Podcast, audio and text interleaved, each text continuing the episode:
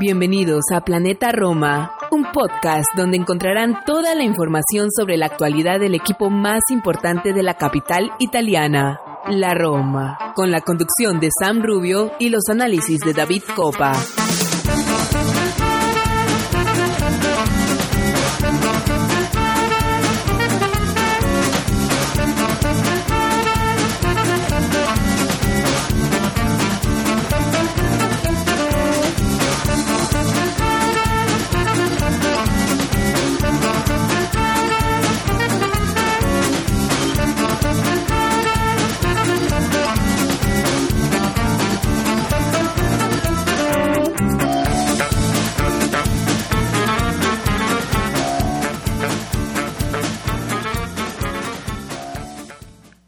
Todos, Tifosi y Alorosi, y bienvenidos al episodio 136 de Planeta Roma Podcast. Sam Rubio les da la bienvenida, como siempre, a un episodio más. Eh, hoy estamos de una nota positiva. El equipo volvió a sacar los tres puntos, dos victorias seguidas por Serie A. eh, y lo más importante, el equipo empieza a recuperar la forma. Se ve, se ve una idea, se ve, se empezó a ver eh, algo, ¿no? Algo de, lo, que no habíamos visto en, en, en, otros partidos, podríamos decir, y para muchos ha sido el partido de la temporada, el, el mejor partido en, la memoria corta, es, es, frente al mismo rival en Bérgamo, frente al Atalanta. Este fue un, un, partido donde no hubieron muchos goles, menos goles, pero se vio una Roma decidida, una Roma con una idea y una Roma que dentro de todo fue superior, en mi opinión, a, a su rival. Muchísimo que debatir en este episodio. Vamos a hablar eh, del partido, vamos a hablar de actuaciones individuales, de Muriño, vamos a hablar también lo que se viene adelante, porque a la vuelta de la esquina hay un partido por la Conference League ante un rival eh, eh, de los Países Bajos, con el que vamos a estar hablando más, del que vamos a estar hablando más adelante. Vamos a hablar un poco de calchomercado, vamos a tener a, a un a un invitado Pablo Burrueco, que nos va a hablar de, del rumor este que se viene hablando y que está agarrando, ganando un poco de ya de momento, ¿no? Del que es el arquero Mael Esvilar. No sé si lo pronuncié muy bien, que viene, eh, que vendría desde el fútbol portugués. Pablo Burrueco nos va a estar dando un poco ya de esas famosas radiografías que siempre hacemos en Planeta Roma. Para el episodio de hoy estamos como siempre con David Copa, editor de planetaroma.net y creador del Calcio Total, y Martín Villalba, eh, de Roma Latam, que ya siempre hace apariciones regulares en este podcast y siempre estamos muy contentos de tenerlo. Muchísimo que debatir en este episodio, así que sin, sin más introducción, vamos a una pausa y regresamos con David y con Martín.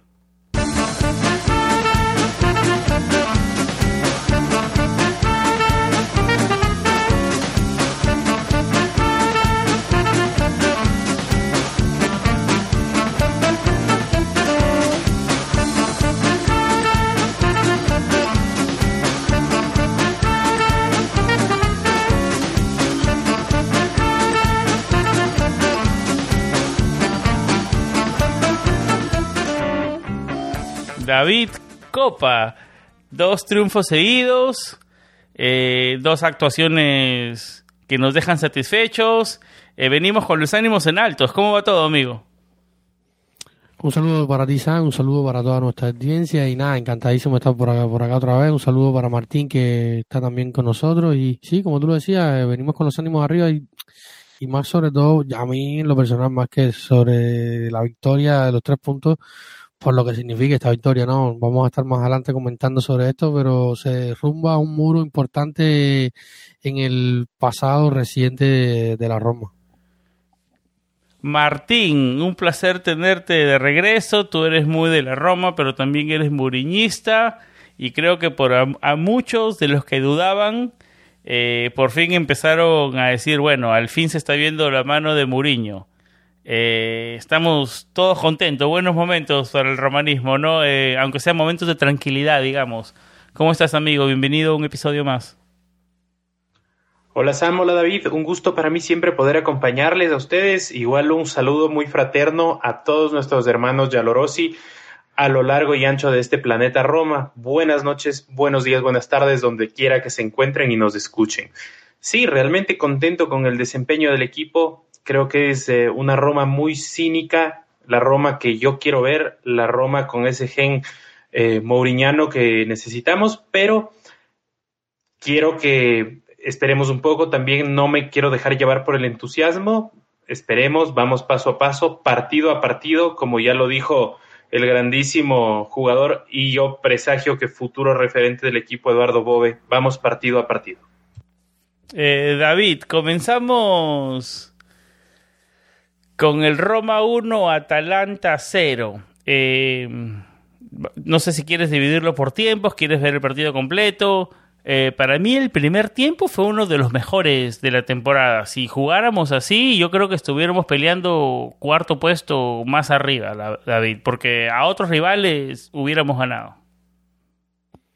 Sí, completamente. Yo creo que podemos hablar, no sé, es que el partido fue un todo, muy, fue un partido bastante completo, salvo esos 10 minutos finales que sí hubo un poco nerviosismo, las expulsiones, eh, pero yo creo que la Roma fue probablemente, no sé si la mejor Roma, porque yo creo que, que fue, hubo más contundencia, por ejemplo, en el partido contra Bérgamo, me parece que hubo más eh, trabajo táctico contra el Torino, eh, por ejemplo, eh, hubo mucha dinámica ofensiva contra la Juventus eh, en los primeros 40 Pero en este hubo grinta, hubo determinación. Yo creo que hubo maurez. Yo la palabra que usaría es maurez, concentración, un equipo concentrado, sobrio, que sabía lo que tenía que hacer, los jugadores todos haciendo su rol. Un partido que a mí me lo, lo decía en el space del, medio tiempo que hacemos en Twitter, eh, intervalo de cada partido. Y a mí me ha sorprendido mucho de inicio ver a Nicolás Zaleski. Vamos a estar hablando más eh, adelante del chico formado en la primavera de Alorosi. Eh, me sorprendió con el 11 José. Eh, y, y de ahí yo creo que cuando vimos el partido la idea era clara, o sea, había un trabajo, un buen trabajo durante la semana, si bien Atalanta venía con algunas bajas durante, o sea, en este periodo teniendo algunas bajas, el problema de Illich, eh, el tema de Duan, Muriel desde el banquillo, eh, faltaba ese referente en ataque, Jeremy Boa también, que es uno de los recién llegados, no termina de adaptarse. No, pero este Atalanta le pone en problemas a cualquiera, así sí, sí, sí, sí, sí, claro, claro. No, yo lo digo desde el punto de vista de una referencia eh, ofensiva que te puede hacer preocupar la defensa eh, desde cierto punto, pero los tres centrales estuvieron muy bien, o sea, ya que Mancini no tenga tarjetas amarillas, eh, eso es una novedad, buen dato. Eso, eso es una buena novedad, o sea, llevaba nueve partidos consecutivos viendo María y, y como diez partidos en los que no, o sea, hacía diez partidos que no, no pasaban sin que él estuviera amonestado.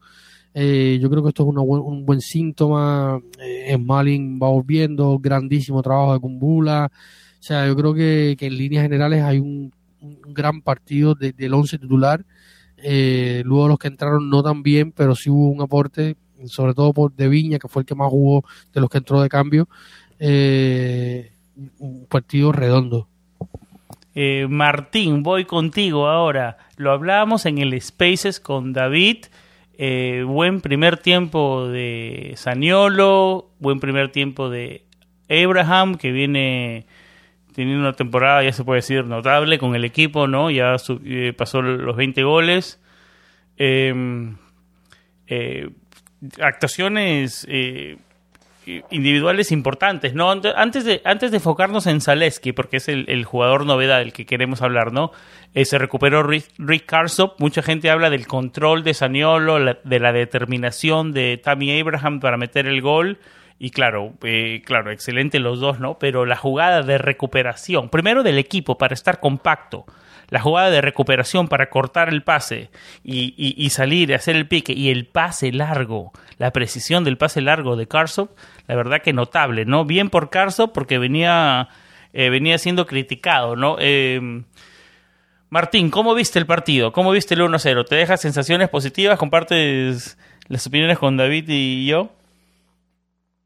A ver, a mí me deja sensaciones muy positivas a nivel general. Tengo que reconocer que como hincha de este equipo sé que a veces eh, nos falta un poquito de suerte y por eso eh, me mantuve y yo sentía el resultado en riesgo hasta el final. Es más, eh, tuve que, cuento, ¿no? Tuve que ver los últimos 15 minutos eh, del partido desde el auto y yo manejo, mi señora no maneja y ella me iba contando el partido. Ella me decía, pasó esto, pasó esto otro. Era porque yo tenía mucho, mucho miedo en realidad de que, de que se nos caiga vi, vi la repetición, vi el compacto después y en realidad siento que el resultado eh, nunca estuvo en duda. Fueron llegadas de un poco Y así lo sentí yo mientras que iba. O sea, obviamente que sí eh, eh, había, la, había la posibilidad de que, de que el Atalanta lo empate en cualquier... Pero no, nunca me dio la sensación de que tuvieron una clarísima. Tuvo un par, un par de buenas salvadas, ¿no? Lo que hablamos de, de Rui Patricio, que viene siendo un jugador, un jugador importante, ¿no? Pero nunca me nunca sentí que nos ovacionó, tal vez al final un poco, pero nunca que nunca que estaba ya encima, ya casi llegaba el gol de Atalanta, nunca me, tuve esa sensación.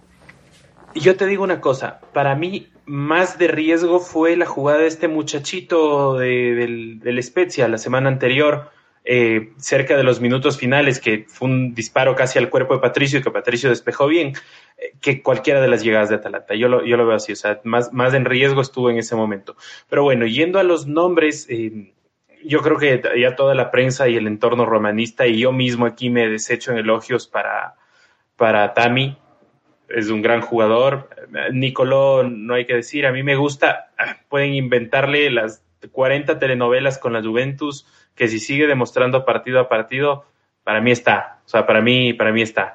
Eh, y, es lo que yo, yo le pido a él y lo que le pido hoy por hoy a cualquier jugador. Ya no pido, como dije hace varios episodios, no pido un romance, no pido un amor eterno con la camiseta. Lo que pido es que mientras estén aquí, mientras tengan la que para nosotros sería la suerte de, de, vestir esta camiseta, pero quizá para ellos es simplemente su trabajo, mientras estén trabajando aquí en este equipo, que, cumplan. ¿eh? Entonces, eh, punto alto para mí, altísimo del partido, Cumbula. Eh, lo decía en el chat de Patreons que tenemos, por cierto, aprovecho para invitarles a todos, desde un dolarito al mes pueden suscribirse a nuestro grupo de Patreons, tenemos un montón de contenido exclusivo, a veces nos ayuda Alejandro Riquio desde Roma con contenido, tenemos los directos de los partidos con, es, decir, comentarios en directo después de los partidos con Arión, una serie de contenidos, incluso hay episodios de podcast eh, exclusivos para Patreons, los invito a, seguirlos. Pero bueno, decíamos en el grupo de Patreons, y yo, lo, yo lo mencionaba, que a mí me da más seguridad eh, Kumbula que Roger Ibáñez, porque si bien Ibáñez puede ser más, eh, más vistoso, más elástico, tiene a veces unas entradas impresionantes, eh, a veces sus desconcentraciones nos han costado muy caro es una desconcentración por partido o, cada dos o tres partidos, lo que sea, pero nos cuesta.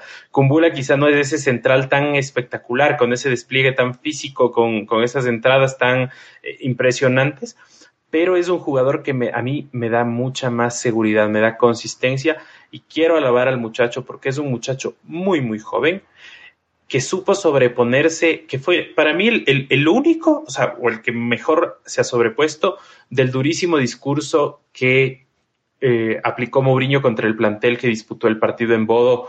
Eh, con, en el único, ¿no? Por el, el, único, claro, el único que terminó volteando la página a 180 grados, ¿no?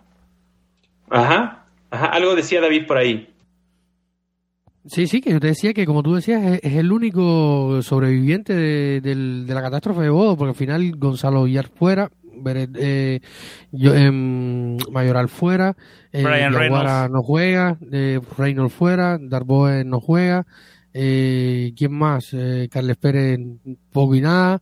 Eh, o sea, de los que estuvieron en Bodo en la catástrofe aquella, el único Pero lo hablábamos de post-catástrofe, ¿no, David? Que era uno de los que posiblemente podría ser uno de los salvables. ¿Te acuerdas que utilizábamos la palabra con él, salvables? Al final pareció que terminó siendo, ¿no? Eh, y bien, pues no, porque el gasto por él fue importante, un gasto de casi 30 millones de euros, ¿no? Sí, sí, sí, sí, sí, fue un gasto importante, así que yo creo que al final él era de los que de los que más posibilidades tenía esas bases y como estaba diciendo Martín, yo creo que, que muchísimo mérito. Así que, que nada, yo creo que, que es por donde, por como iba comentando Martín. Bueno, sí, Kumbula eh, notable, ¿no? De, los, de los jugadores que, que, no está haciendo sentir la ausencia de Ibáñez. Es, más, como lo decías David, se está, se está debatiendo eso ahora. Yo no creo que Ibáñez sea el peor del mundo, ni Kumbula es el mejor del mundo. Yo creo que si va a haber una competencia sana de aquí para adelante, por en serio, por un puesto titular, al que le favorece es a la Roma, ¿no? Eh, ahora vamos a hablar de Zaleski. Eh, comienzo contigo, David. Se está haciendo un nombre propio en la banda izquierda eh, de la Roma. Sale ante Lelas Veronia y ayuda a la remontada. Se luce frente a la Especia y ahora confirma una buena actuación frente al Atalanta. Em, ¿Hasta dónde puede llegar y qué puede aportar este muchacho al primer equipo? Yo creo que aporta lo mismo que aportó Félix en su momento, la frescura, las ganas, el deseo de estar ahí, de correr por cada pelota, de, hacerlo bien.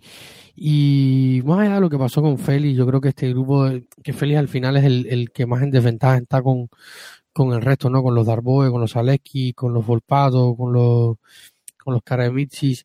Eh, al final es el que más en desventaja está porque es el que menos tiempo lleva eh, en, una entidad y en, un, en el fútbol organizado, eh, y, ni siquiera en el fútbol profesional, estoy diciendo en el fútbol organizado.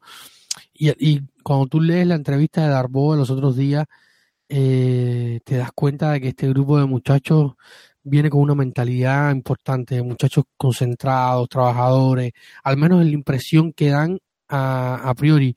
Y mucho mérito de esto tiene Alberto De Rossi, que lleva, es una institución en la Roma, y, él siempre lo ha dicho, ¿no? Eh, a veces algún, alguna vez lo, debatí con, con Alex, eh, de siempre cuál era el objetivo de la primavera, si ganar títulos, y, y, Alberto de Rossi siempre lo dice, el objetivo de nosotros es que los chicos que enviemos al, primer equipo estén listos y preparados para cumplir con la tarea cuando sean requeridos. Y, y, este grupo yo creo que, es uno de los más preparados para dar el salto más allá de la calidad del fútbol que se juega en la primavera, más allá de, esa diferencia grande que hay entre el fútbol de, los muchachos y, el fútbol profesional.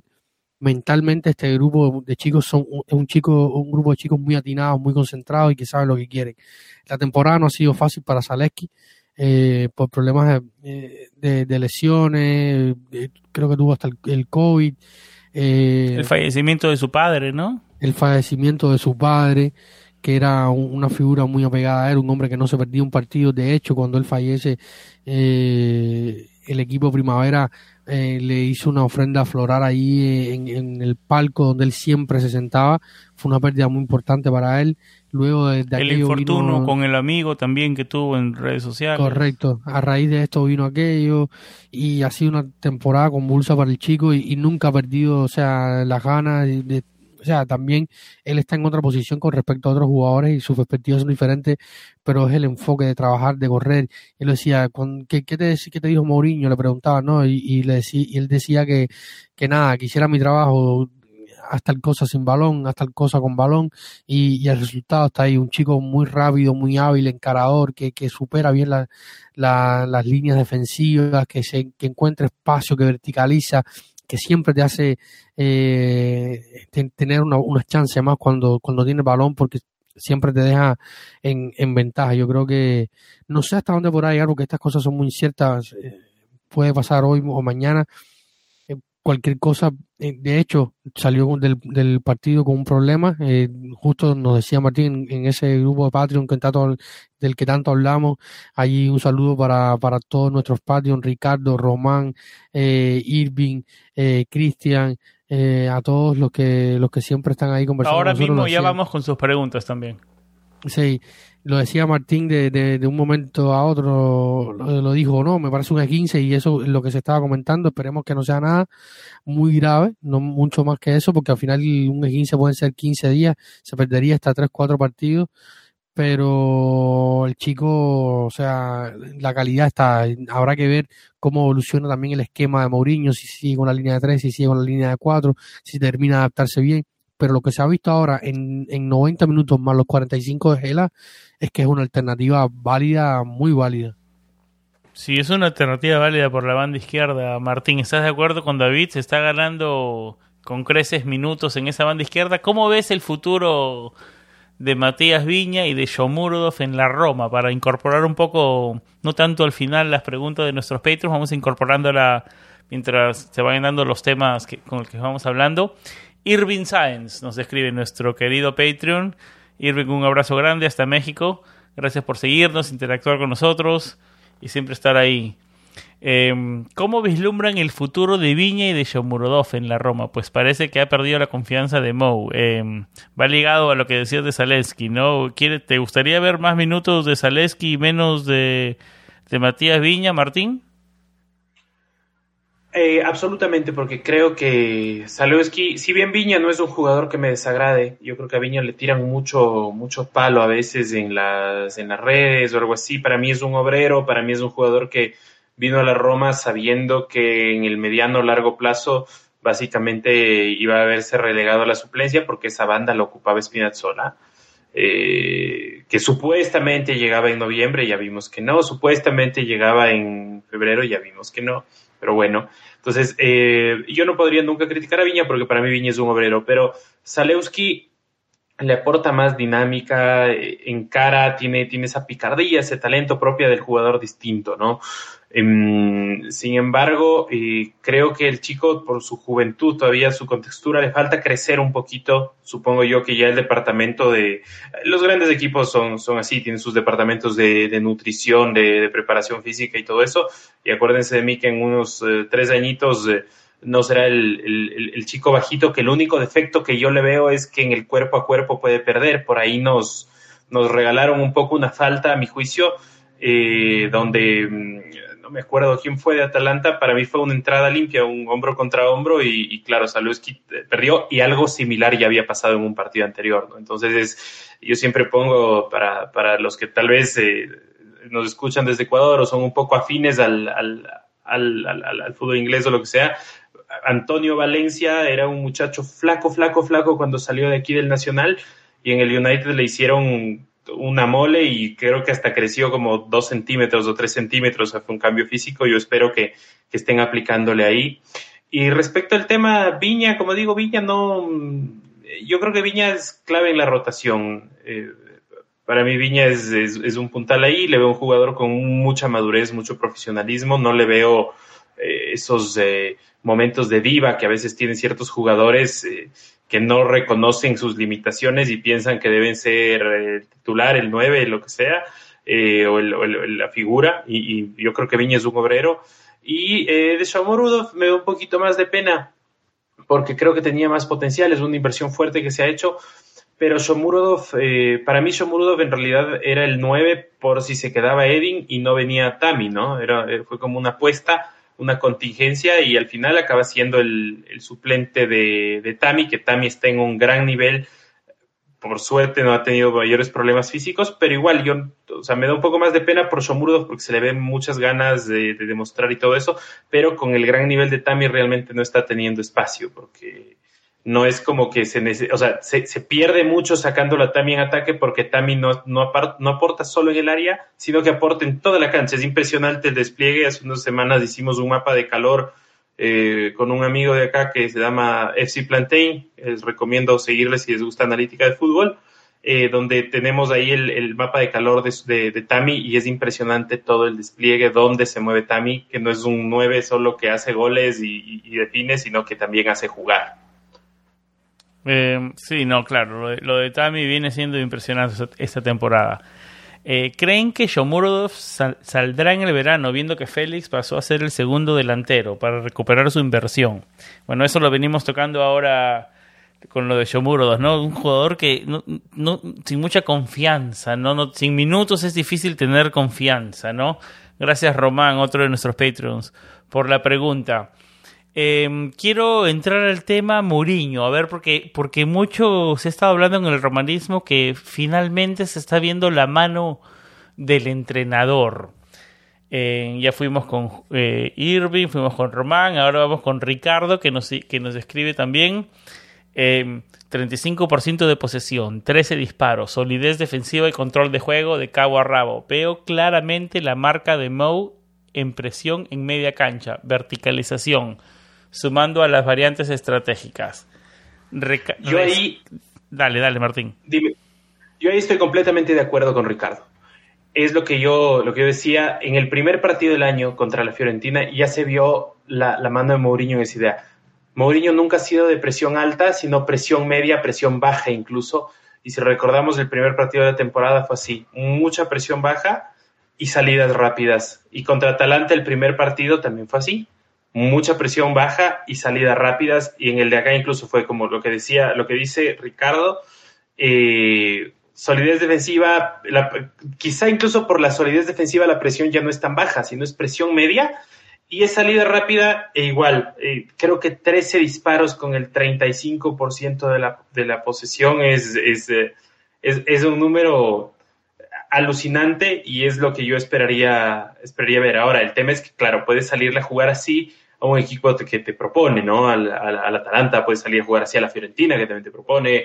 Eh, la idea hubiera sido salirles a jugar así con aplomo defensivo a los, a los otros grandes, al Super 8, como le andan denominando ahora, ¿no? Todos los que están del 1 al 8, eh, hubiera sido salir, salir así. Pero, ¿qué pasa con, cuando, cuando, en cambio te toca proponer a ti contra Especia, contra Verona? Hay que ver, hay que ver los recursos que vaya presentando Mourinho y ojalá siga la, la idea, que los chicos cojan confianza, que asimilen la, la, idea y es más fácil asimilar una idea y convencerte de una idea cuando el resultado es positivo. Entonces, creo que estos dos victorias son, son, son claves. Ojalá nos mantengamos así. Sí, eh, seis puntos, ¿no? Y virtualmente empatados con Atalanta, nos escribe Ricardo Montilla. Eh, David, eh, de acuerdo con Martín, ¿no? Yo creo que, y más que todo, estos dos últimos partidos, yo todo lo que decía Martín estoy de acuerdo, pero estos dos últimos partidos vi algo extra, vi una determinación, una grinta, unas ganas de querer lucharlo por todo el momento y no entregar el partido, que no lo había visto antes. Y para mí eso está marcando la diferencia, David. Yo creo que lo habíamos visto antes, pero no, o sea, no con consistencia. Lo que le ha afectado, o sea, la, Roma en general esta temporada. dos partidos completos lo vimos. Eso es lo que no, eso es lo que no vimos Consistencia, o sea, consisten, repetir eh, fin de semana tras fin de semana la misma actitud, la misma actitud, creérselo, concentración, ir a jugar el partido, eh, ganas, eh, era lo que faltaba, o sea, porque un día, o sea, terminamos el año 2021 con una grandísima victoria en Bérgamo, o sea, mm, que, con todos los, ingredientes para seguir adelante y luego eh, empezamos el año pésimo, o sea, fue pésimo, pésimo, pésimo. Y, y, a principios de, temporada hicimos un, hicimos un gran partido, eh, por ejemplo, contra el Napoli y luego nos lo repetíamos pasó lo que pasó con la Juve en aquel 1 a 0, que pudo haber sido diferente. Puedo entender que, era un grupo, o sea, este grupo pasaba por muchas fases, ¿no? Y yo creo que fase de crecimiento, fase de, de frustraciones, de conocerse, de, de superar ciertas cosas que ya, ya han ido pasando el tiempo. Y al final el tiempo es un es un elemento clave en todo, ¿no? Y, no quiero ser polémico, pero no son tan malos como me decías hace cinco episodios, ¿no? No, no, no, yo sigo creciendo, yo sigo cre o sea, depende para lo que estés mirando. Yo creo que para, para, para, si me dices, para ganar el escudeto te voy a decir que no, no, nos pues, da. Javi, pero ¿cuándo ha sido escudeto? No, pero es que ni, ni, para la Champions, o sea, la Champions es, o sea, si, si, la, si Atalanta no tuviera dúo en él y si fuera, estuviéramos hablando de otra cosa, o sea, estuviéramos un equipo que, que, que, que, que, arrasa con todo. Si la, si la Juve no empieza tan mal como empezó, eh, tampoco hubiéramos estado hablando de nada. O sea, yo creo que, que aquí de los de arriba, el único intruso hoy es, podría decirse que, el, que, que, no sé, no sé, que, ni el Napoli, que es de los que cambió de técnico.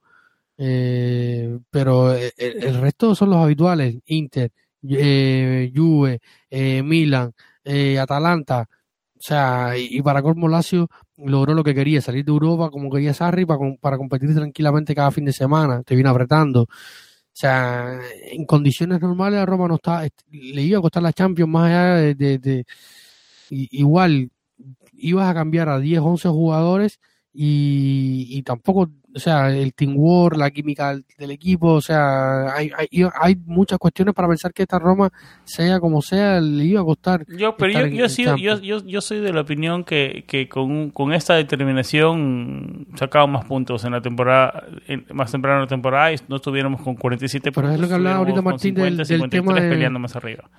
Yo creo, pero es el, es el tema de lo que hablaba ahorita Martín de, la, de, de, elegir entre Cumbula y Ibáñez, es la concentración y al final el más, el más concentrado de todo y el que ha mostrado más estabilidad emocional y, psicológica es Cumbula que tiene 22 años. Vamos a ver. Vamos a ver, vamos a ver, vamos a esperemos que siga eso, no esperemos que siga. Y ese es el tema que quiero hablar ahora. Y voy contigo, voy contigo, Martín, en ese tema, porque lo tocaban muchos romanistas. Eh, ¿De qué lado estás? ¿Eres positivo, no tan positivo en lo que se refiere a la carrera por Champions League? Yo lo digo, lo dije hace un par de semanas, para mí eso hace par de semanas se acabó, ahora no sé si soy tan contundente, pero sigo siendo escéptico. Eh, es que estamos peleando con frente a la Juventus, ¿me entiendes? Ese cuarto puesto. Eh, entonces se hace complicado, ¿me entiendes? Me dice, estamos peleando con el Napoli, con el Atalanta. Bueno, tal vez estamos peleando directamente con la Juventus. Eh, está metido ahí. Entonces se me hace complicado. ¿Tú cómo lo ves, Martín? ¿Lo ves realista la carrera por el cuarto puesto? Eh, también lo decíamos en este podcast, ¿no? Vamos a llegar a ver cómo vemos, llegamos a los últimos cinco partidos. ¿Estamos a cuántos? ¿A diez partidos de cada temporada? ¿Nueve partidos? Eh, yo creo que ya se, está acercando el momento de hacer ese final push. Nos está agarrando un momento ascendente. Esperemos que continúe. Ahora sí, te dejo responder. ¿Cómo ves las opciones de Champions League? ¿O Europa Liga es un premio eh, más realista en tu opinión? A ver, yo quiero ser cauto. Creo que la palabra tiene que ser cautela. Y ahí me voy a ir un, poquito en, contra de lo que siempre dice nuestro Patreon Ricardo, que le mando un, abrazo. Él dice, mira, estamos a seis puntos, ok, ahorita estamos, bueno, estamos de nuevo a seis puntos porque ganó hoy, Juventus. Eh, son seis puntos, cualquier cosa puede pasar. Eh, los, los dos puntos que se salvaron contra Sassuolo y contra Verona, ahora ya no saben tan mal, ¿no? Ya no es como que, ah, se perdió. Bueno, siempre se va a pensar en los cuatro puntos que se perdió, pero esos dos puntitos nos permiten seguir a seis. Hemos empatado, no hemos perdido, eso es lo bueno, no perdemos desde mediados de enero, es bastante bueno. Eh, créeme, si es que, te digo una, cosa, si no tuviéramos competencia entre semana, yo sería bastante más optimista. ¿Sí?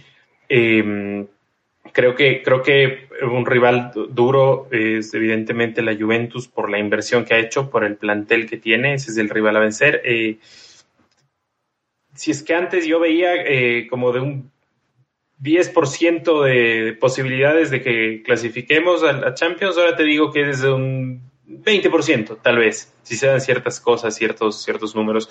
Pero ojo, no nos olvidemos que eh, atrás viene el, equipo celeste, eh, ¿cómo se llama este? Lazio, viene atrás y viene atrás y yo creo que la Lazio que tanto lloró toda la temporada Sarri de que ay nos hacen jugar el jueves y otra vez el domingo y eh, vamos la Roma viene jugando así dos temporadas no eh, pero esa Lazio a mí me da un poco de temor yo creo que yo si me si me das ahorita y, y me firmo para firmar y me dices, oye, firmas acabar quinto, y tal vez yo te lo firmo. Te digo, sí, sí, gracias. Gracias. Yo creo que acabar quinto sí, porque me, me dan igual porcentaje miedo la, la, la, Juventus de que no caiga el cuarto, como que la Lazio nos quite el quinto puesto por la falta de competencia, porque ellos tienen un plantel, digamos, tal vez similar al nuestro en, en siendo objetivos en, en nombres, en nivel y en profundidad, sobre todo el plantel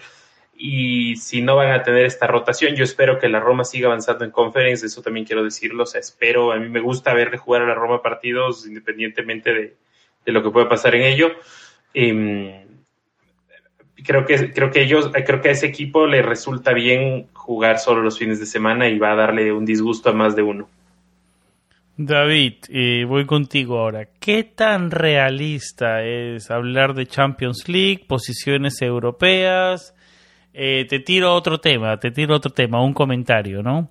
Eh, ¿Qué te parecería la idea de ver una Roma sin fútbol europeo la temporada siguiente, donde, donde Mourinho se pueda enfocar solamente en Serie A? Digamos, Mourinho, año 2, eh, con un equipo más moldeado hacia él.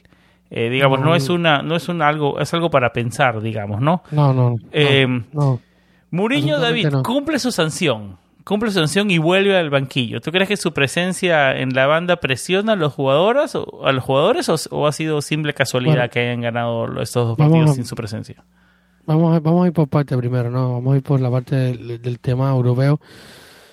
Eh, si es realista la estar en Champions es bastante complicado, sobre todo viendo el calendario, lo decía Martín.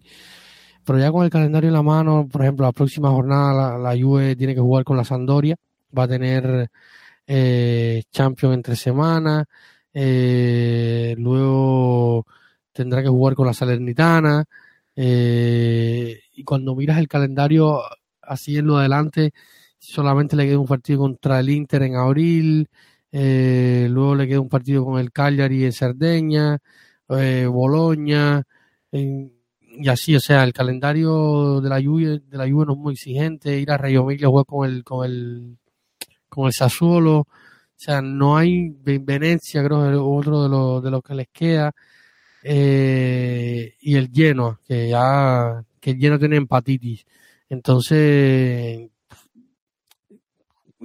competir a la Juve es muy complicado. Y con un calendario así es aún más complicado. Lo bueno sería que siguieran avanzando en la Champions, al menos una ronda más. No sé qué tan factible sea. Realmente un equipo tan, tan disminuido, con tantas bajas, fuera Chiesa, fuera Makini, fuera... Eh, tiene varias bajas, eh, que Bonucci no estuvo en los últimos partidos, eh, tiene muchísimas bajas. Bernardeschi no estaba bien, Dybala afuera. Eh, habría que ver si siguen en competición europea, si, los, si siguen con este ritmo de problemas físicos, cuánto le puede afectar eso y, cuánto la Roma puede aprovecharlo también, porque al final siempre, y, lo digo y lo repito, el mayor rival de la Roma es la Roma. Eh, no, van a, no van a valer de nada estos tres puntos ante Atalanta si, como decía Martín ahorita, ahora hay que cambiar completamente eh, el sistema del partido que se planteó el Olímpico para ir a Friuli a jugar contra un equipo que no te va a proponer y se, te va a cerrar con dos líneas de cinco eh, y, no te va a dar espacio ninguno. O sea, tienes que buscar por dónde.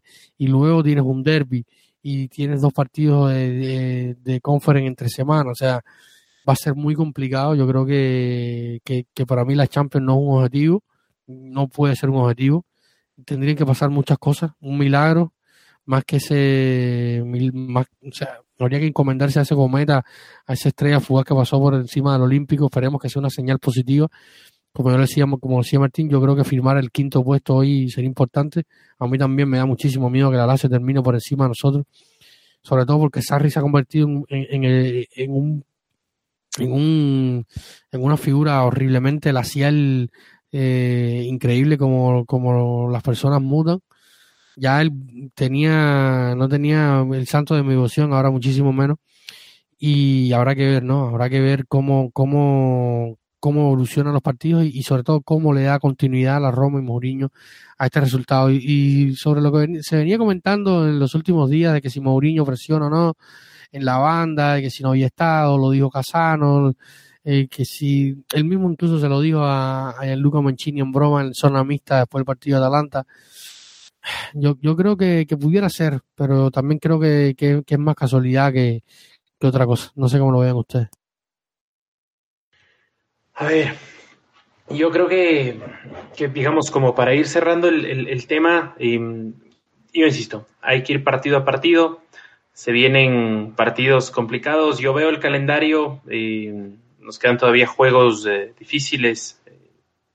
Pero bueno, yo creo que, que, vamos, eh, vamos, vamos despacio, vamos construyendo identidad, vamos construyendo equipo. Como decíamos, eh, yo soy muy firme en eso, en que esta temporada es una temporada de construcción y reconstrucción.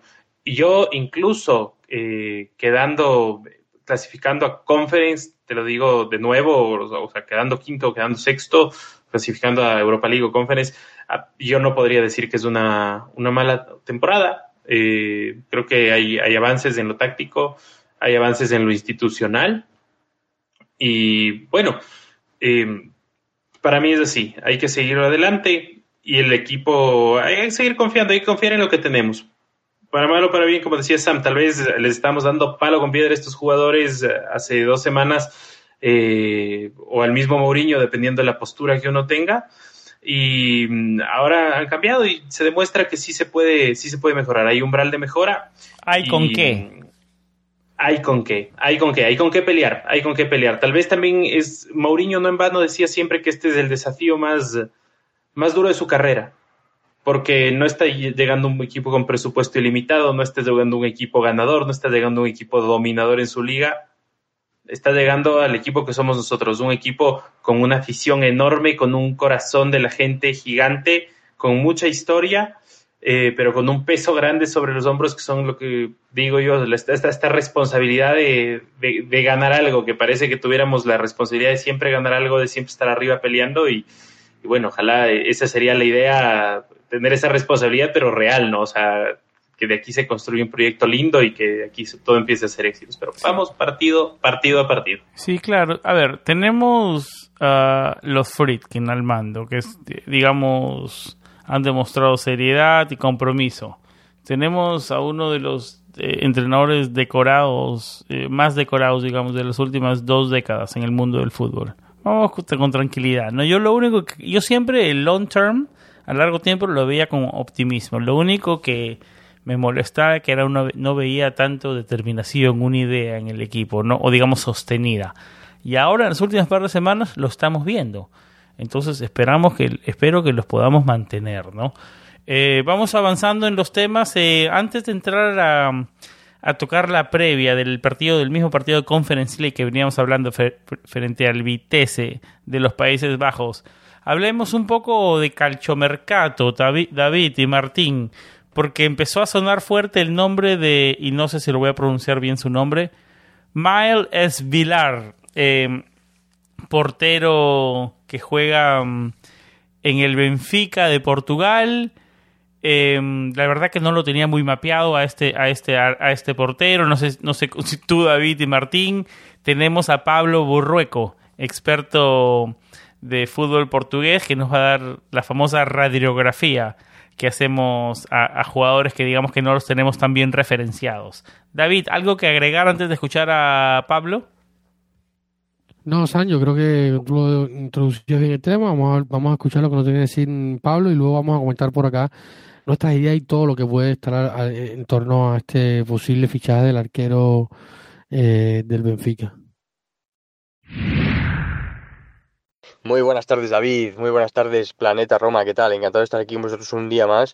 Hoy para hablar no de fútbol portugués, pero sí de jugadores que tienen pinta que van a dar el salto, van a dar el cambio a la, a la Serie A y en concreto a la Roma. En este caso es el bueno de Michael Villar, el portero belga, sí, he dicho belga, aunque juegue con Serbia, porque tiene también la nacionalidad serbia, y de hecho ya fue, ya fue convocado y jugó un partido con, con esta selección, así que en caso de representar algún país en el futuro será este bueno, un portero que en la temporada 2016-2017 el Benfica hace una gran inversión por él, paga hasta 2 millones de euros al Anderlecht por un jugador jovencísimo, recordemos que, como ya he dicho, todavía tiene 22 años, pero no ha tenido esa oportunidad que tanto tiempo lleva demandando, que tanto necesita para dar el salto de calidad en su carrera y por fin mostrarse como el portero que es, que es un portero muy seguro bajo los palos, es un portero bastante alto, ágil, em, pero ningún entrenador ha decidido confiar en él y de hecho la mayoría de, partidos que ha jugado ha sido con el, con el equipo B.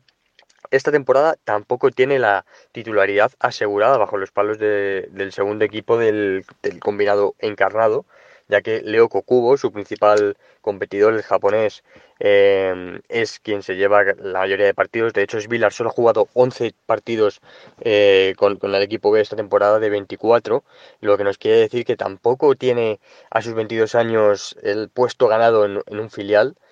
Eh, y luego, por supuesto, en el primer equipo apenas cuenta, porque ha jugado partidos muy, muy contados. Entonces, es un portero que es una gran promesa, es un gran proyecto a futuro, pero por X o por Y en el Benfica no han decidido, han decidido no confiar en él, ya te digo, ni en el primer equipo ni en el segundo. Veremos qué es capaz de hacer en el futuro si cambia la Roma. Ya sabemos que en caso de salir irá libre porque acaba contrato, pero sería una gran pena para el conjunto encarnado dejarle salir y más libre porque tiene un muy muy buena pinta. Veremos finalmente lo que hace, pero parece que Roma será su nuevo destino y espero que lo disfrutéis mucho. Un saludo y quien quiera estar informado de fútbol portugués ya sabe que me puede seguir en Twitter, arroba Pablo Burru o al proyecto en el que formo parte, que hacemos podcast, hacemos vídeos de YouTube y un montón de contenido sobre el balompié uso, talento uso en todas las redes sociales. Nos podéis seguir por ahí. Nos vemos.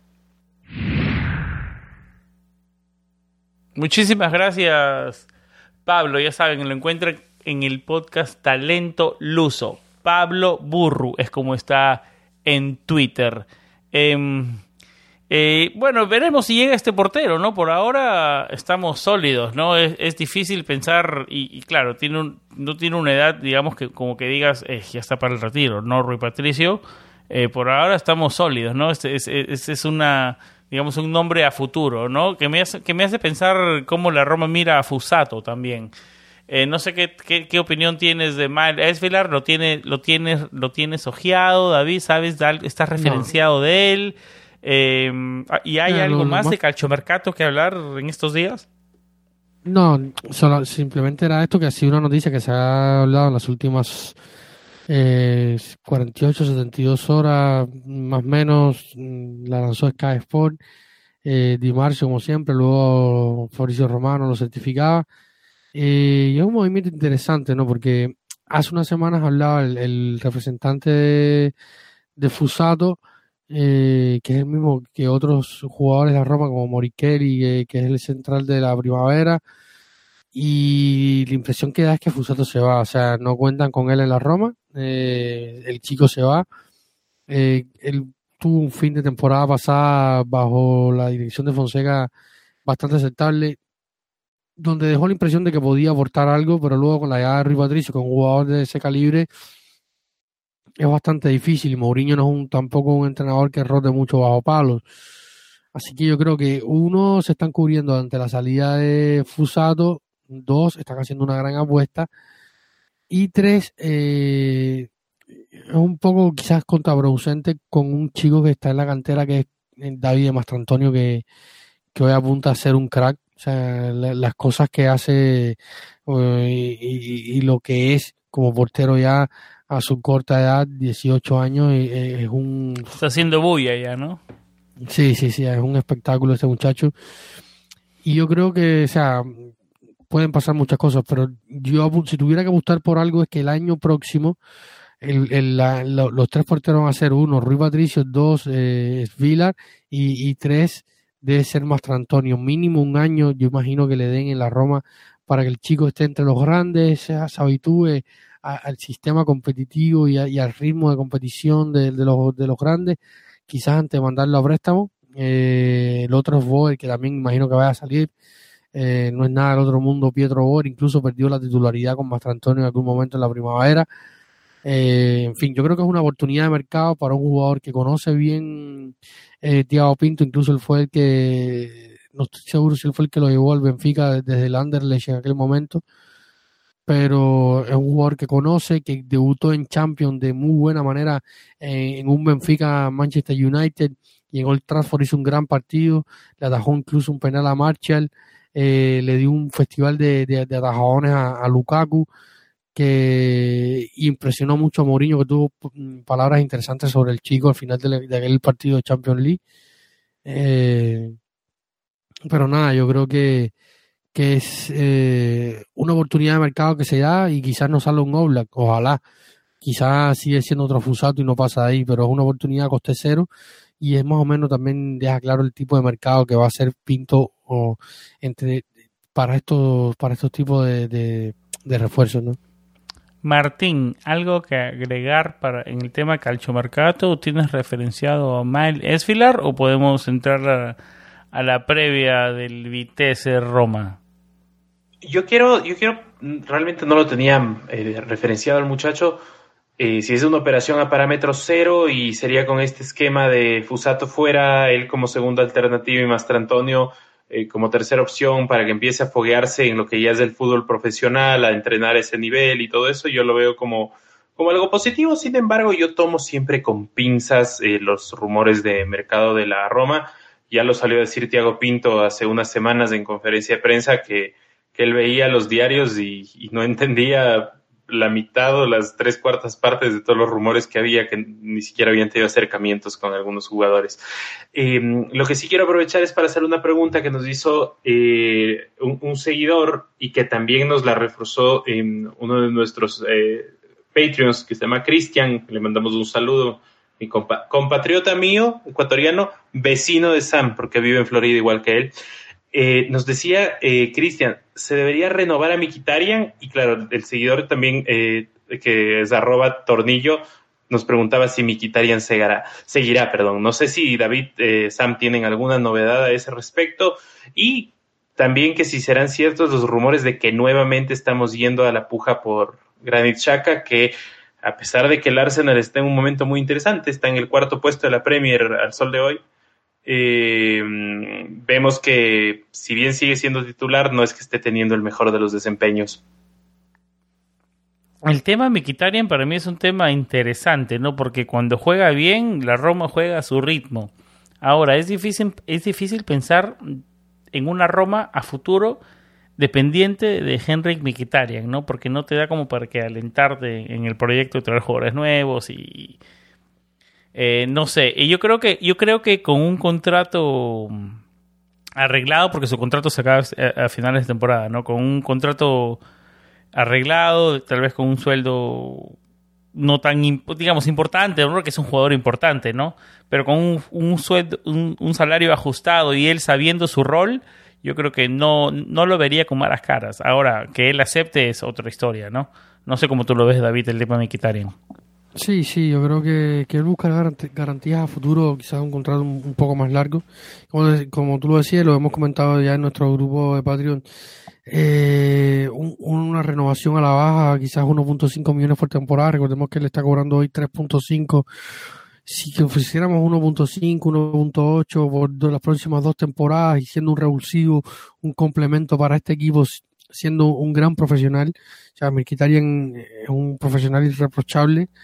Eh, yo no sé si él acepte ese rol. Ese es, por ahí va. Habría que ver, o sea, se habló de que tenía ofertas en, en Rusia y con esta situación no creo que, vaya a ir a Rusia eh, bajo ningún concepto y sobre todo siendo la persona que es y, y lo que digamos, la, la, ideología que ha mostrado Mikitarian a lo largo de, de los años en su carrera, que dicho sea de paso, hace unos días se retiró ya de la selección absoluta armenia, ya no va a formar más parte de la selección. Eh, lo intentó esta temporada para estar, aunque mínimo, en los repechajes de, del Mundial, no pudo y ya no va a ser más internacional con su, con su selección. Fue el capitán por muchísimos años de esta selección pero yo me lo pensaría. Yo creo que sería un buen complemento.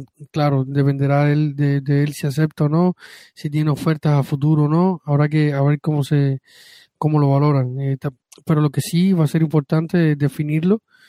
Yo me imagino que en Trigoria ya tengan eh, más o menos una, una idea de lo que puede pasar porque si se llama en el Charaui en la vuelta de salida, Carles Pérez en la vuelta de salida, hay que reformar prácticamente el sector ofensivo, eh, al menos en las bandas, hay bastante que definir, lo comentábamos eh, nosotros cuando preparábamos el programa, eh, el mercado va a ser bastante movido. Apunta a eso al menos. Yo quiero dar un dato, un dato, Sam, quiero dar, si es que me, me permites para que lo conozcan todos nuestros oyentes. Mikitarian es uno de los cuatro mediocampistas que tienen al menos 60 asistencias y 60 goles en las cinco grandes ligas desde la temporada 2013-2014.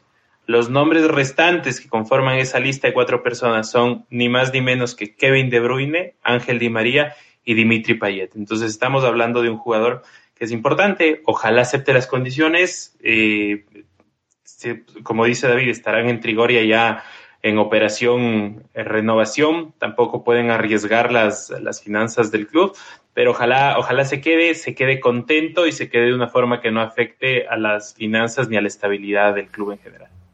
Correcto, yo creo que estamos los tres, eh, digamos, eh, alineados en, en por ese lado, ¿no? Eh, ¿Y alguien ha sabido algo de lo de Shaka? Esa es pregunta mía, porque esa pregunta nos, nos, nos dejado eh, Cristian y realmente yo, yo he oído como que ese rumor nunca se acaba de enfriar. No sé si es que se ha reactivado estos días, eh, no sé si es que entraría el equipo. ha, sido un rumor, un, rumor recurrente en los últimos tiempos. O sea, yo lo veo bastante difícil. Bastante difícil, sobre todo porque después de la renovación, la edad que tiene, eh, no sé. Y ya sentarse a conversar con el Arsenal nunca es fácil para la Roma. Otra vez, después de la historia de Maitland Niles, después de la, de la historia de Saga, eh, yo, yo lo veo bastante complicado. Habrá que ver yo lo decía recién con el tema de dependerá de, las prioridades que se marque Tiago Pinto y, lo que hay que correr para, para cerrar eh, renovaciones, cerrar incorporaciones en, los diferentes sectores del medio del campo, del ataque.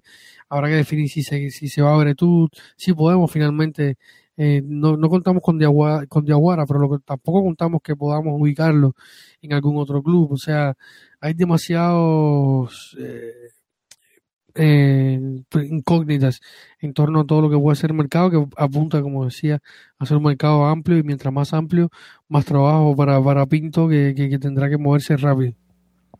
Eh, bueno, ahora sí, vamos a dedicarle los últimos minutos del episodio a la previa del Vitesse Roma por la, la ronda de 16 avos de la UEFA Conference League. Eh, el primer partido es en, en, los Países Bajos frente a este Vitesse que se encuentra en la posición número 6 de la Eredivisie con, con 40 unidades, 12 partidos ganados, 4 empatados y 8 perdidos se encuentra a 20 puntos del líder, que es el Ajax, que tiene 60 unidades. Eh, sexto puesto de la Eredivisie. Eh, voy contigo, Martín, primero. ¿Qué esperas de, la Roma en los Países Bajos este jueves? Yo esperaría un equipo mixto, digamos, eh, por, por las circunstancias, ¿no? Estamos teniendo, hemos eh, recuperado o, en todo caso mantenido la distancia con, el puesto soñado, que por más que los sueños son así, ¿no? A veces hay sueños alcanzables, sueños inalcanzables. El soñado, el lugar soñado es el cuarto puesto. Entonces, eh, supondría yo que se aprovechara un equipo mixto. Esperaría yo eh, ver a Mkhitaryan, ya que él va a descansar el fin de semana y esperaría incluso verlo en los, en los dos partidos. Esperaría una propuesta eh, propositiva, valga la, redundancia, salir a, demostrar nuestro fútbol, a imponerlo.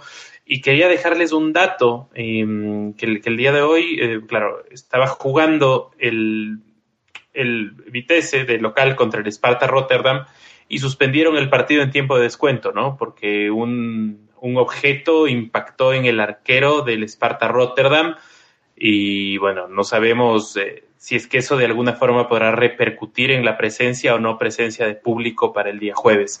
La dejo ahí, ahí boteando porque de hecho lo que ahorita se están preguntando en Holanda es si es que el partido debe darse por finalizado eh, porque lo estaba ganando el Esparta de visitante o si es que deben jugarse los siete minutos que estaban ahí, pero fue suspendido porque impactó.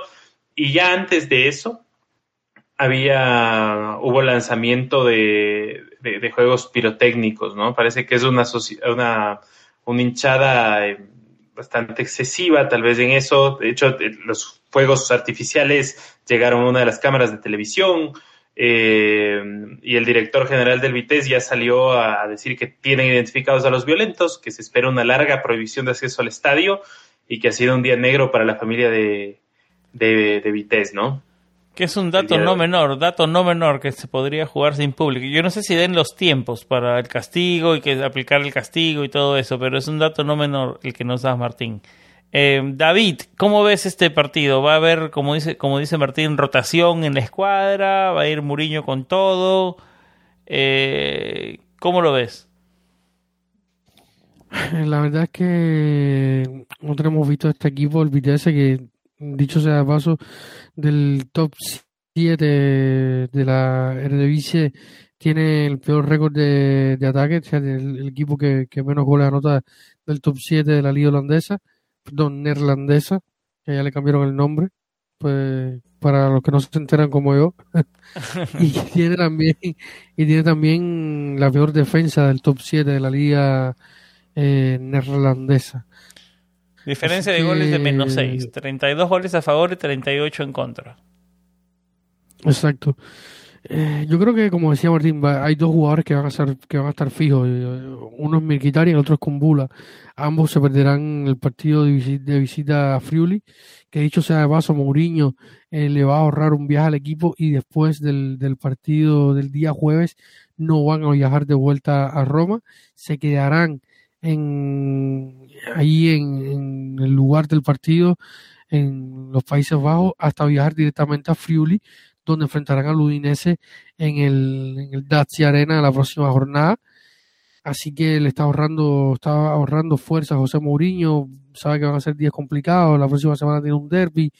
Eh, así que del partido que espera, yo creo que, que Mourinho va a tratar de asegurar, o sea, tratar de asegurar para el partido del Olímpico, imagino yo, eh, si hace una rotación un poco más masiva y, poder descansar algunas piezas y efectivos de cara al, derby, que es un partido enorme y que puede significar muchísimo para lo que resta de, temporada.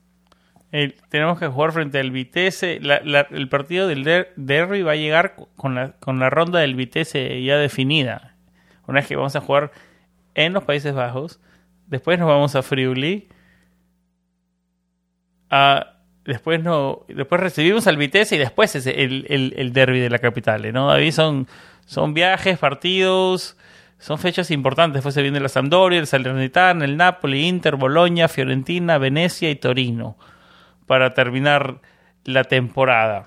Eh, mis pensamientos, yo creo que deberíamos regresar con un resultado positivo eh, yo creo que no perder, un empate, un triunfo sería genial. No, no perder y para cerrar, cerrarlo en Roma, ¿no?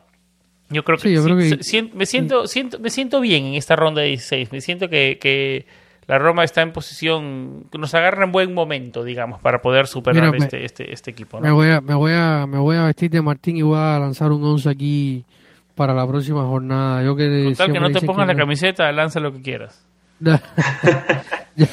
no, voy a, voy a, me lo voy a adelantar a Martín y voy a, lanzar un 11 ahí para que ustedes comenten. Creo que este va a ser el posible 11 para el, para el jueves.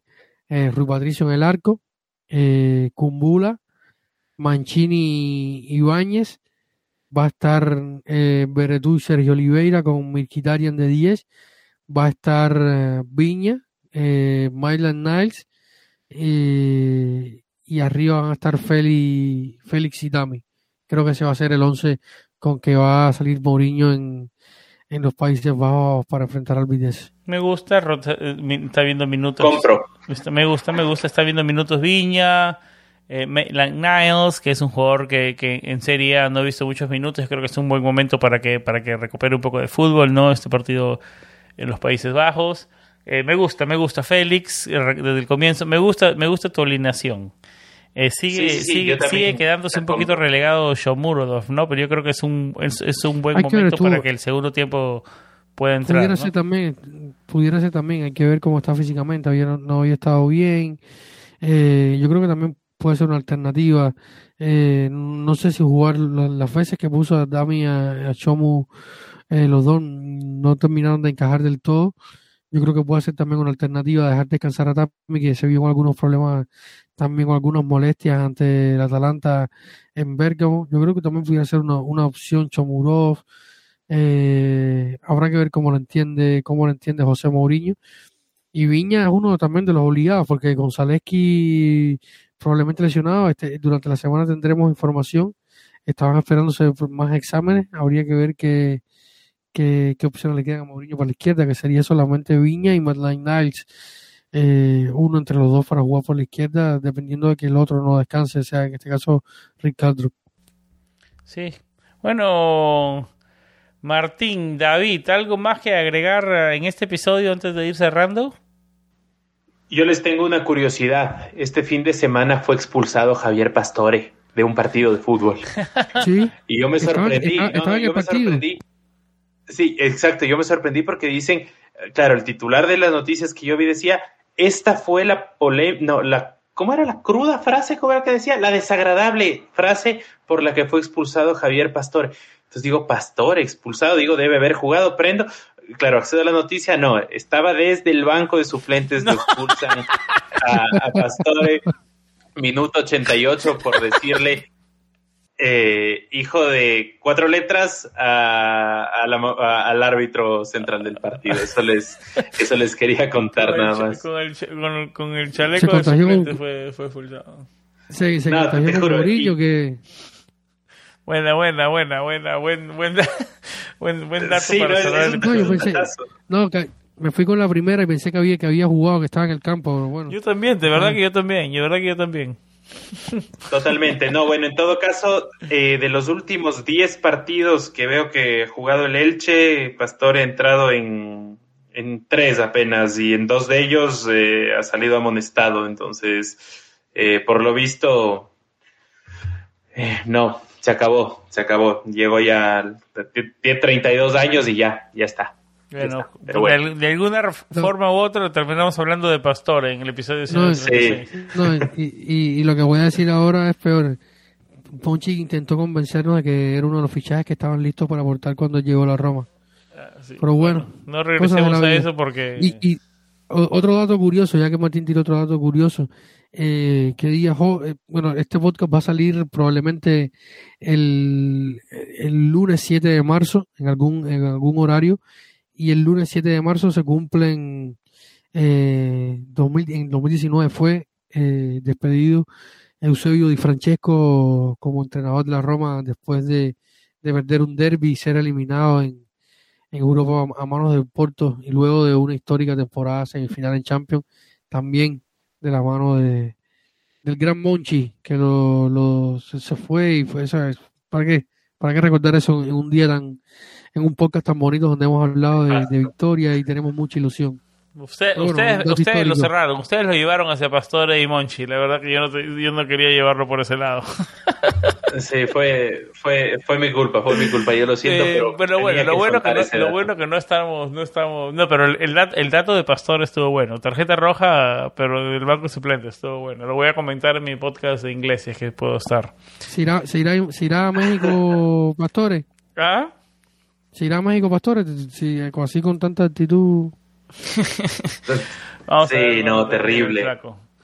Eh, bueno, Sí, chicos, sí, sí. algo más que quieran decir antes de cerrar. Eh, vamos a vamos a tratar de grabar antes, después del partido de Conference League y, y antes de- del partido frente al Udinese. Vamos a ver si nos da el tiempo. Si no, de- definitivamente nos juntamos después de- del fin de semana, que donde ya hemos Esta jugado semana frente al Vitesse y el Twitch. Udinese. Esta semana tenemos Twitch con Alex probablemente intentar para el partido ese que tú decías del jueves Twitch.com slash Planeta Roma. Exactamente, ahí va a estar Alex, probablemente este lunes y este viernes también. El jueves tra- tra- trataremos de estar nosotros por acá, estaremos en el Space del medio tiempo. Trataremos también de estar por acá los tres grabando otro, otro episodio, así que, que nada. planetaroma.net es donde nos encuentran. Estamos en todas las plataformas principales de podcasting: Apple Podcast, Google Podcast, Stitcher, Spotify, iHeartRadio, TuneIn Radio, Evox, YouTube. Ahora estamos en Twitch también. Así que nos vamos expandiendo. Muchísimas gracias, Martín. A Martín lo encuentran en su cuenta de Twitter Romalatam, súper activo, curiosidades eh, en todos los idiomas, en italiano, en inglés, en español. La verdad que Roma Latam está en otro level, ¿les cuenta? eh, Davidito-RC. Eh, Mkhitaryan, la ¿eres tú? fuente, la fuente de- para noticias del fútbol italiano. Eh, obviamente nos encuentran a nosotros en Planeta-Roma. Mi cuenta personal es Samuel Rubio 99, que no soy muy activo. Em, y, al- y obviamente a los que quieran a los que quieran apoyar nuestro proyecto lo pueden hacer en patreon.com slash planeta roma y unirse a Irving a Ricardo a Cristian a Román a todos los que nos apoyan y nos siguen. Y nada por aquí creo que vamos cerrando este episodio. Eh, dos triunfos seguidos seis puntos esperamos que lo podamos mantener. Sigamos avanzando en Conference League y, hacer el- ese final push para terminar la temporada de una buena manera. Estamos hablando en solamente algunos días. Que tengan buenas vibras, como siempre. Y lo más importante, Forza Roma. Chao.